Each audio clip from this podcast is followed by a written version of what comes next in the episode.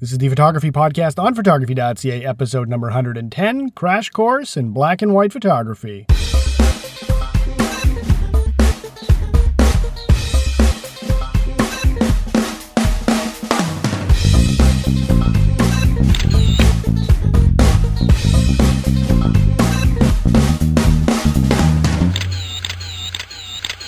Hey there, photo lovers. How's it going? And welcome to the 110th Photography Podcast on photography.ca. My name is Marco, and as always, we're coming to you from Montreal, Quebec, Canada. For today's show, we're actually coming to you from pretty close to Laurier Park. Uh, it's a busy area in the plateau of Montreal, so if you do hear some ambient noise, uh, it's because I'm hanging out near the park. For today's show, I'm actually going to try and give a crash course in black and white photography, and I'm going to tell you all the steps you're going to need to know, including actual things that you actually go through during the shooting, the development, and the printing in black and white photography. But before we get into it, I always like to thank people for their comments on our last podcast, number 109, where we featured flash tips with uh, Joe McNally and both uh, Michael Vandertal, um, who's really into Nikon's creative lighting system, um, and both uh, Lucille B left comments, and it's uh, so greatly appreciated. Favorite way to get them is directly in the blog, photography.ca forward slash blog. So for today's show, I think I have a lot to talk about, so I'm going to get right into it now. And today's show comes uh, courtesy of a suggestion by uh, John Vales on our photography.ca uh, Facebook page. And uh, he suggested that I talk about film photography in every podcast. And unfortunately, that's just not really what the podcast is about. It's just kind of touching on individual elements that make up photography versus um, dedicating to one thing in particular. Sorry about that. But in terms of the one thing in particular, I'm going to try and give you as much of a crash course as I can in black and white photography today, and I'm hoping it's going to take about 30 minutes. And basically, I'm going to go through everything you need to do from buying a camera to the actual printing. This should give you a very good base for what you're going to need to know if you decide uh, to go through the printing. The actual individual steps, it's impossible to go through them all in an audio tape. I mean, you have to load film on a reel. So I'm not going, you know, in detail how to load that film on a reel. I'm just saying you have to load the film on a reel and it's going to take practice, etc., etc. You know, because then it would take like three hours. you know, this is really meant as a primer for someone that might be thinking of getting into black and white photography, but has never tried it and wants to know the steps involved to see what the learning curve might be in advance. And um, I dare say black and white photography is becoming more popular, believe it or not. You know, I think it has to do with the uniqueness of each print. There's something about hand manipulating a print running it through liquids, and um, creating a finished piece of paper with a beautiful image on it. There's something inherently beautiful and lovely, and um, it's just a great craft. And um, you know, it's dying for most people, but um, it's resurging for some. So I thought I'd talk about it, and I'm just going to get right into it right now. So first off, you're, you're going to need to get a, a, camera, and you're going to need to get a film camera. And um, these are the days of plenty because you can get tons of film cameras for dirt, dirt cheap. And before I continue, I'm actually going to put links in the show notes because uh, we we had a guest, John Meadows, on um, a few podcasts ago, number 108, and um, he talked a lot about black and white photography. So some of what I'm talking about today uh, is repeated from there, but it's in far more depth today. But um, you know, if you're into the black and white, you should definitely listen to both. So I'm going to throw a link into the show notes. So anyway, you can buy cameras that are like from 50, 60 years old to you know just 10 years old or something like that, or even 12 years old. You can still buy brand new film cameras. At the end of the day, it's actually the lens that's the most important part of your camera. So, you know, there's no reason, especially if you're just starting, uh, to pay a lot of money for cameras. You can get good cameras like um, Pentax K1000 for under 100 bucks, Nikon FM2 for a couple of hundred bucks, Canon AE1 under 100 bucks you know, and you can get even higher end models like, um, you know, the high end models before the huge switch to digital. Even those, you're going to get like crazy good prices if you hunt around. You're going to hunt around uh, Kijiji, Craigslist, eBay, uh, keh.com, K-E-H.com. Um, I'll list all these in the show notes. Um, you know, those are the sites that you're going to comb for these cameras. And uh, again, you're going to want to do research on the lenses because all the magic is in the lens. So my advice is get a cheap camera to start, something good but cheap.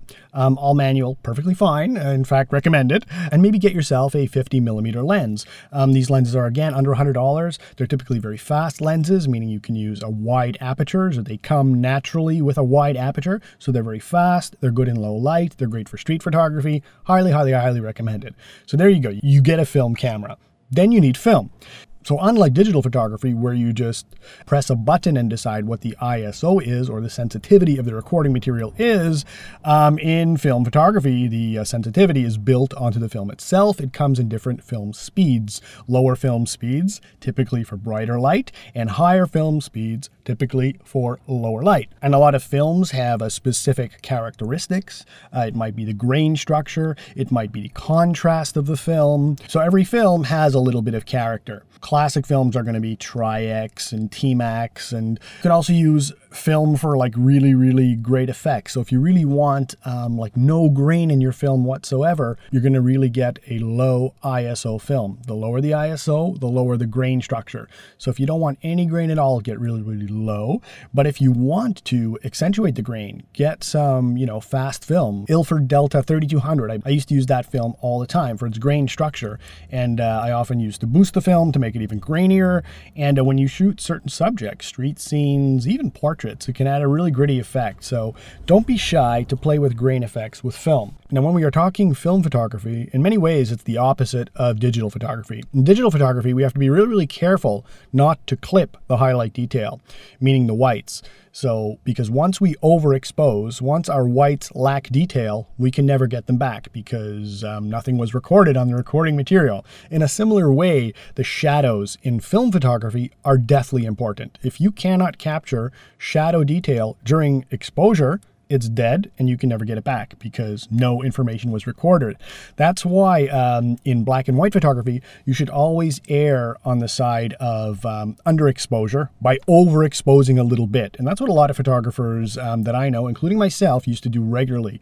So if the film was rated at uh, 3200, we might actually shoot it at uh, 1600 or to make it easier, if the film was uh, you know a 400 film, maybe we would uh, rate it at 320 or something like this, or 250, something like this, just to give it a little bit of extra exposure latitude. Now, I should say that film photography is uh, very tolerant of uh, mistakes on the overexposure side, but not the underexposure side. So that's why you know if you're always going to err, err on the overexposure side by um, adding exposure into the scene versus not doing it. Once you get really, really good with your metering and you develop a precise metering system, you know, feel free to do whatever you want want. But as a general rule, many photographers that I know, including those that still shoot today, will deliberately overexpose their film by about one third of a stop to two thirds of a stop going in. Just something to keep in the back of your mind. And the reason that this is, and we're going to start to talk about developing the film actually, and the reason this is, is because when you develop the film, the the actual shadows develop first in a developing tank, and we're going to get into it, and the highlights develop last.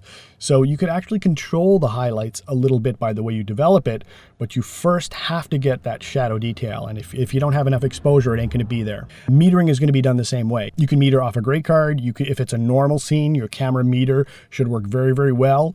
You want to get the best tonal range on your film or on your recording material. And uh, by doing that, you will actually make prints that are to be uh, much richer and much better. So, you know, these are things that we have to uh, be aware of. So, you know, as long as we meter properly, early were pretty, pretty good. And like I said, the film is pretty tolerant of overexposure. So now how do we develop the film? You know, we've taken we've taken the photo. We can't see it, unfortunately. We have to actually develop it. And we could develop it ourselves or we could send it to a lab.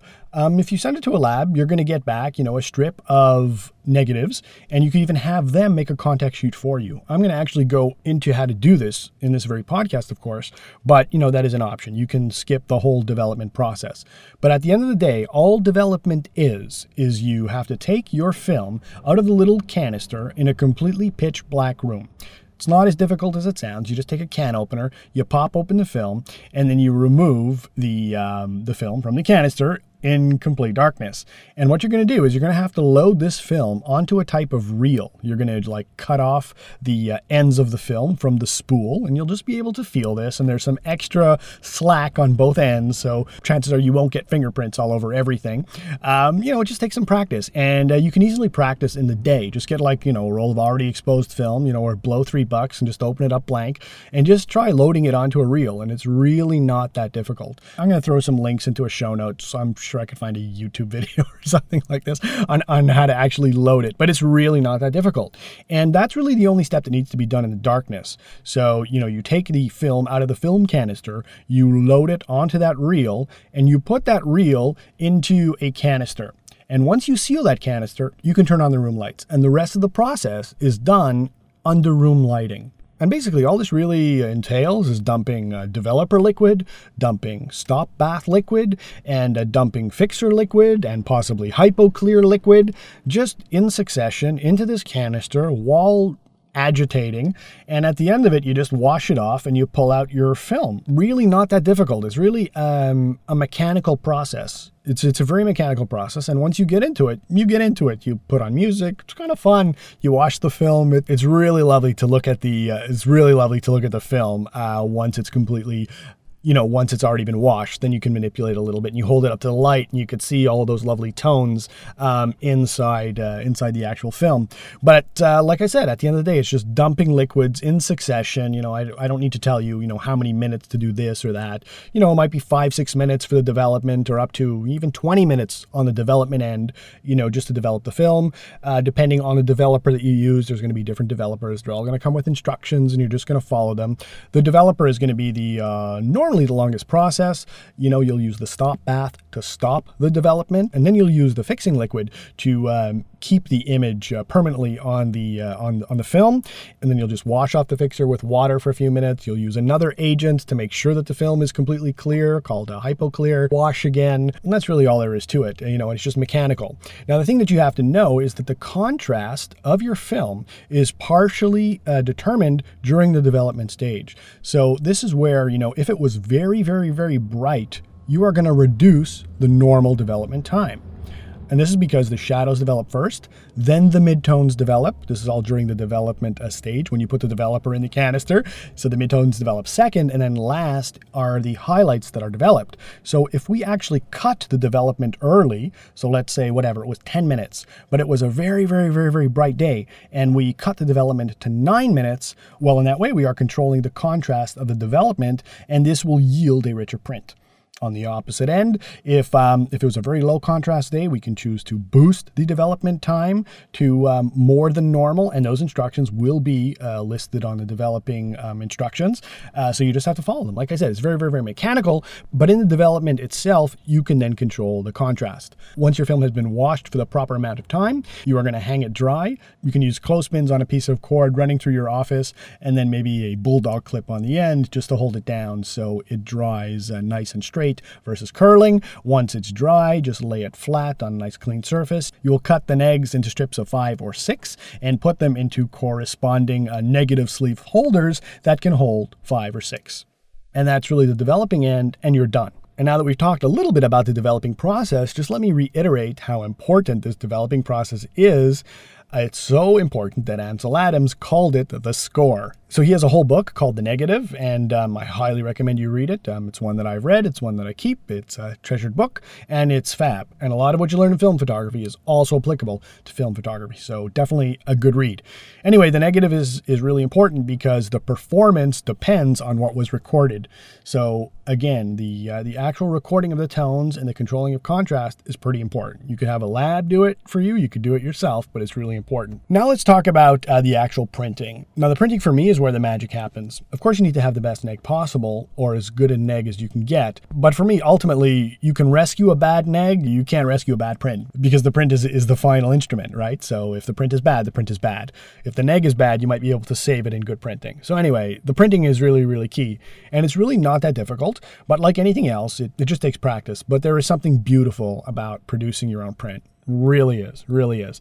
You don't need that much equipment. You need some, but because so many people have gone digital, you could pick up full darkroom sets for like next to nothing. You know, go to garage sales, look at like Kijiji or Craigslist or any of these very social classified ad sites on the internet that are uh, local to, to where you live and you may well find used equipment for next to nothing. I unfortunately had to give away my enlarger like uh, two years ago. I tried to sell it, I couldn't get any money for it whatsoever, and I couldn't take it with me.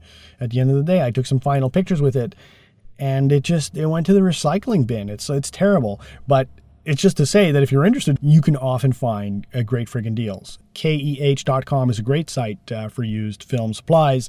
So, um, you know, that's recommended. I'll put that link in the show notes, even though it's easy to remember.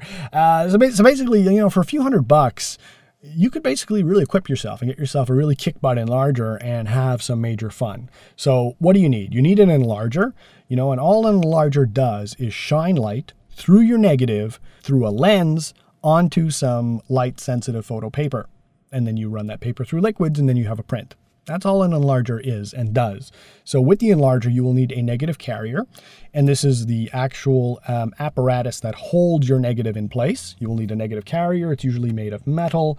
What else will you need? You will need a grain focuser because you are going to focus on the grain itself. You know, uh, with your enlarger comes an enlarging lens, and in order to determine focus, you actually locate the grain that's on the negative um, by using a grain finder, and which is just it looks kind of like a microscope. I don't know, 20, 25 bucks, something like that. Maybe one dollar in a garage sale these days. You need an easel to hold your paper straight. Uh, you know, you need uh, an enlarging table. You know, the enlarger has to sit on some table.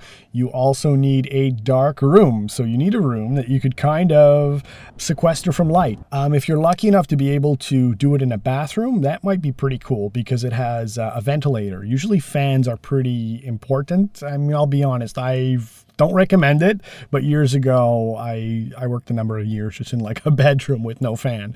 But later on, I always worked uh, in dark rooms, including my own dark room that I equipped with a fan. So a fan is a real good one. If you uh, don't have a room with ventilation, a bathroom is or a bigger bathroom, or you make do with what you have. But you basically need a space where you could block out all light whatsoever, and uh, you're you're going to be uh, working just with a little red light that fits in one of these old fashioned light stands. Or you could find some switch mechanism in a hardware store for like next to nothing. And that's really the uh, dry part of the room. So you have a wet part of the room and you have a dry part of the room.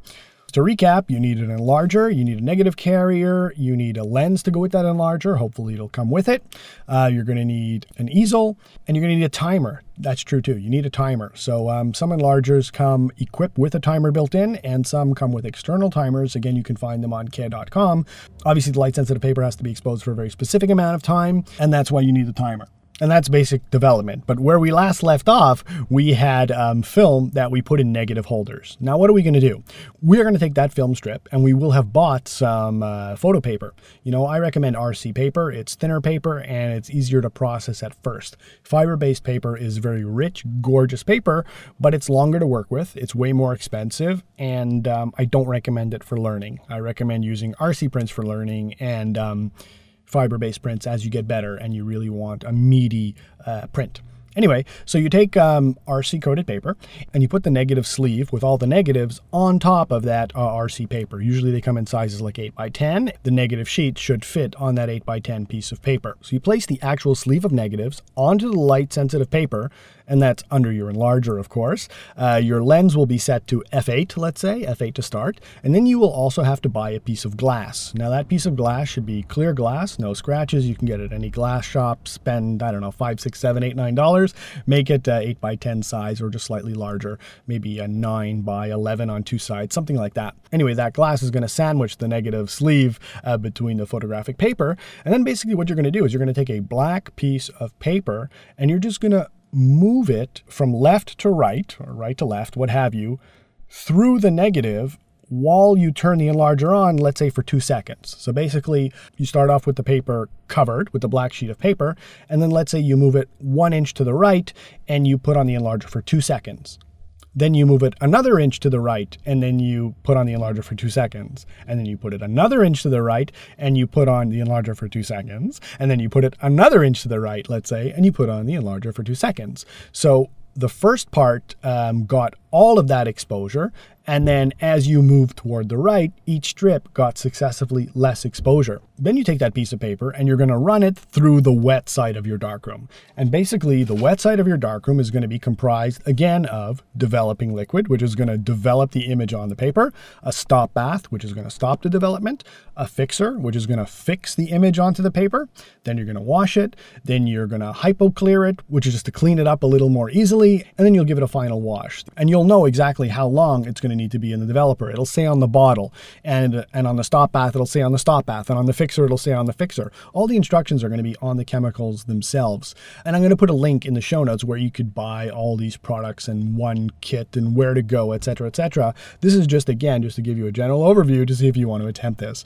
But anyway, uh, you're just going to run it through all of those liquids, and then at the end of the day, you're going to have a print that's going to be um, you'll squeegee it dry, and you could look at prints uh, wet, especially a contact print. It doesn't have to be completely dry. After the paper is uh, properly washed, you have a flat board and a squeegee, and you just squeegee the water off, and then you can uh, let the contact print air dry, or if you have a uh, a, a hair blower. You could actually uh, force it uh, dry really quickly, which is something I used to do for contact sheets. For actual prints, the good stuff, you want to let it dry naturally. At least uh, I did all the time. But for contact sheets, uh, I just want to speed it up. You know, see you know see exactly what the exposure what what the proper uh, exposure is and move on. So anywho, once it's been uh, washed for the proper amount of time and you've squeegeed it and now you're inspecting it, all you need to do is look for the area that um, you know has the white with some detail. You know, uh, you know, you had a section exposed for two seconds, four seconds, six seconds, and eight seconds, and hopefully you have some white with detail. If you don't, you're going to need to do it a little longer. So if you went for eight seconds and you still have no de- detail in the whites, then you may want to start at like 12 seconds and then go, let's say, 15 seconds, and then let's say go 18 seconds, and let's say go 24 seconds in the exact same way, revealing uh, different portions of your paper, you know, inch by inch kind of thing, or inch and a half by inch and a half, and that way you gauge the exposure. That's that's for the white. Now for the blacks, the blacks are controlled with actual filters. And uh, these are actually going to be plasticky things that either go underneath the lens or they actually go in between the enlarger's bulb and the rest of the enlarger's mechanism. So you're also going to need these plastic filters, and these filters are going to control the contrast. So the actual time controls the white, and the actual filters controls the contrast. And these filters are going to go from, let's say, 0 to 5. And 0 is the lowest contrast, and 5 is the highest contrast. So let's say, you know, you're looking at your contact uh, sheet test strip, and you see it looks good at 8 seconds, but the black is a bit weak and you've started, let's say, at the middle filter, which is two and a half, let's say. So now you just need to put in a higher number. Maybe it's three, maybe it's three and a half. And then um, when you expose it for, you know, let's say it was eight seconds, that gave you the detail, that eight seconds now, the black should also be very, very reasonable. And then since you know that that's the correct exposure, then you take another full sheet and you set your timer for that exact exposure. Let's say it was eight seconds. And let's say you did need a three and a half filter to get a rich black you put a three and a half filter in the enlarger, you um, expose that paper for eight seconds, and then you run it through your liquids, and then you have a contact sheet of all your negs. And then once that contact sheet is dry, and you inspect those negs for exposure composition, and you decide which ones you want to print. I'm going to put some links in show notes of what a normal neg looks like and what an overexposed neg looks like and what an underexposed neg looks like. Again, um, you want to have the fullest range of tones possible. So if it's too light, it's probably uh, underexposed, and if it's too dark, it's probably overexposed. And if it's just right, it's probably super tasty and it'll print well. So now that we've gone over how to make the contact print, let us actually go over how to make an actual print. So it's done in pretty much the same way, except this time we actually need to use a negative carrier. So a negative carrier is just a metallic device that accepts a strip of negatives and uh, the opening is such that it only exposes one of the strips. So if your strip had uh, five frames, you will just, you know, move, you'll physically move the uh, strip of negatives through the negative carrier and you'll align the exposed neg properly, the one that you want to, to print, and you will then load that negative carrier into the enlarger. And now it's time to do, you're not taking out uh, any paper yet. Now what you're going to do is you're going to have like an old sheet of paper that you will, just maybe a blank sheet that you will have run through the fixer without being exposed. So it's white. So this way, um, when you turn the enlarger on, you can actually see your image. You will focus the enlarger and you will be able to see a focused image on that white piece of paper. Now to determine that it's in perfect focus, this is where you're going to need to use this uh, grain focuser that I was talking about uh, maybe a few minutes ago. The enlarger basically goes up and down, and when it's in precisely, and you control it with your hand, and when it's in precisely the right position, you will be able to see the grain structure of the um, of the negative. So you use this grain focuser that sits on the white piece of paper that's reflecting the image that's being shone on it because the light is shining through the negative. So it's so it's producing a negative image onto that paper. And um, by adjusting the enlarger again, you can see the grain structure. Once you can see the grain structure, it's in focus. Then, in a similar way, you take out that white piece of paper, and now what you're going to do is you're going to take a test strip. So you're going to actually take one piece of 8 by 10 paper or something like that. You'll cut it into five or six strips, and you're going to run it, let's say, uh, horizontally or diagonally along where that reflected image was. By now, just so it's clear, the actual enlargement part, this is all done uh, in the dark. You have a red light, which you need to keep far enough away from your enlarger so that it's just dim enough to see very faint shadows. You're going to be working that type of darkness, just so you know. Anyway, you will shine the enlarger on that uh, piece of paper that was that had gone through the fixer already, and then so you know approximately where it will line up in your easel. Um, you can raise the enlarger, and that and that kind of acts like cropping the photo actually. So the higher you raise the enlarger, the more the photo will be cropped. So if you want the full image, it'll be at a certain height. If you want to crop it, it'll be higher. Uh, if you want a lot of space around your image, you can move it lower there's quite a lot of uh, ways to play.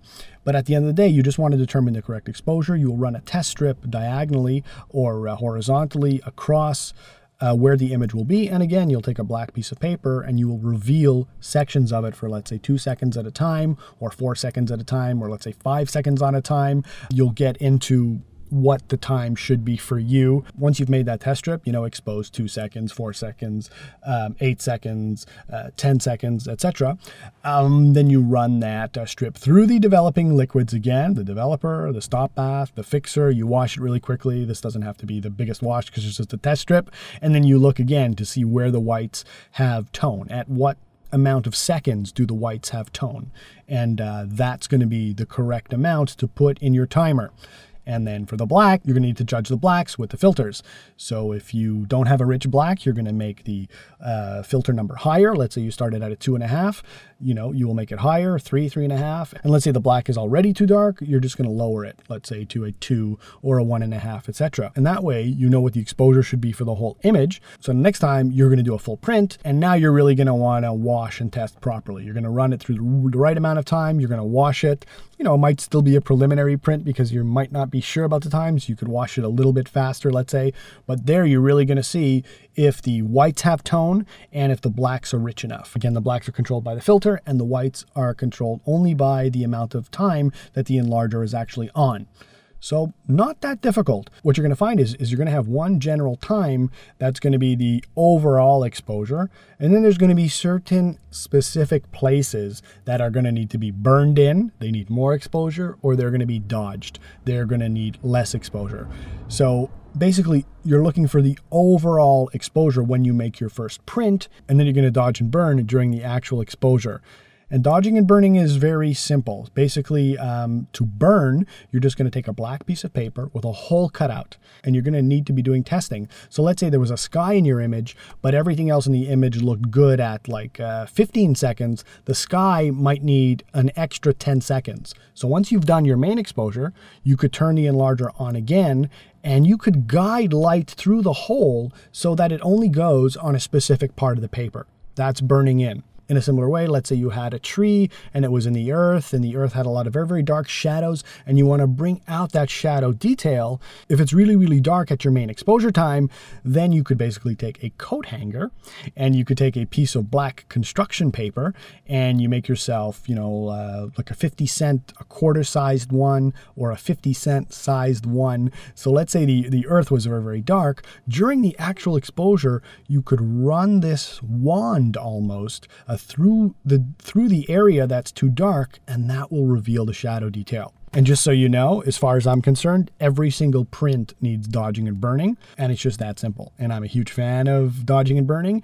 All the excellent masters as well dodged and burned. Um, not that I'm a master in any way, but I do like to try hard, and dodging and burning is part of trying hard. Ansel Adams dodged and burned meticulously. He often said, I believe, like 12 good prints a year, uh, you're rocking. You know, that's how meticulous he was. That's how meticulously he controlled the shadow details and the highlight details, and how meticulously he wanted um, those tones to, to appear, and how he wanted the tonal range to be present in all his prints. He worked like the Dickens. So this is not excessively hard stuff at all. It just takes some practice and it takes some time. You know, and there's so many other things you can also do in the darkroom. You know, after you've completely printed a print, you can actually tone the print. So you can make it sepia toned. And you're running it again through liquids that are going to make it brownish or bluish or goldish or selenium toning, which is a great preservative and, and sometimes has a slight purpley hue there's just so much to do and there's so many ways to to make the print your own. And really it's a little different in digital in that every print you make is going to be slightly slightly different. It's going to be nearly impossible if you're dodging and burning in particular. Um, if you're just running it through the enlarger at x time all the time mm, your prints are going to look very very very similar. But when you get into a lot of dodging and burning that's where all of the magic happens as far as I'm concerned. And uh, that's where the craft and skill really, really, really shine through. No two prints are going to be the same. Something I used to do after printing, I used to actually paint those prints. And this is something that I have not found uh, to be really easy during uh, using digital at all. Um, I actually would use Marshall oils to apply paint onto the actual black and white photograph, and it gives it a whole other lovely, lovely, lovely look. So anyway, I hope people weren't too lost there. Obviously, you can't learn the craft of you know photography from a, a 30 to 40 minute podcast, but you can get an idea of the basics of what's required and um, and get an idea of the learning curve involved. And that was really my goal here. So uh, I really hoped it helped some people, and I really hope it didn't bore the heck out of too many people. And I know I've said quite a lot already, but I'm a huge fan of black and white photography. So if at any time, you know, you have any questions or comments, you can shoot them to me, uh, photography.ca at gmail.com. You could just post directly on the blog, photography.ca forward slash blog. You could join our really friendly forum and post some stuff, and we could talk digital photography or black and white photography. It's all good, and I, I hope some of you uh, really try it. In terms of assignments for the forum this month, uh, we just put them up. Our uh, regular assignment is going to be circles. So you could take some interesting shots of circles, get your uh, creative thinking caps on. And our level two assignment is going to be self portraits in the mirror. So we're looking for self-portraits of you taken in a mirror. And again, um, lots of latitude for creativity here. So I do hope uh, people post more than once. If you like this podcast and you want to get it automatically, uh, clicking the links on photography.ca forward slash blog will, um, you know, get you an iTunes subscription. That way, every time we put one of these suckers out and you open up iTunes, it'll come to you automatically. Thanks so much for listening, everyone. I hope it maybe did inspire a few people to uh, try their hand at black and white. And if you do and you stick with it for a little bit, I'm pretty sure you're going to enjoy it. But whether you decide to try black and white or not, the most important thing is just keep on shooting. Bye for now, everyone. Thanks so much for listening.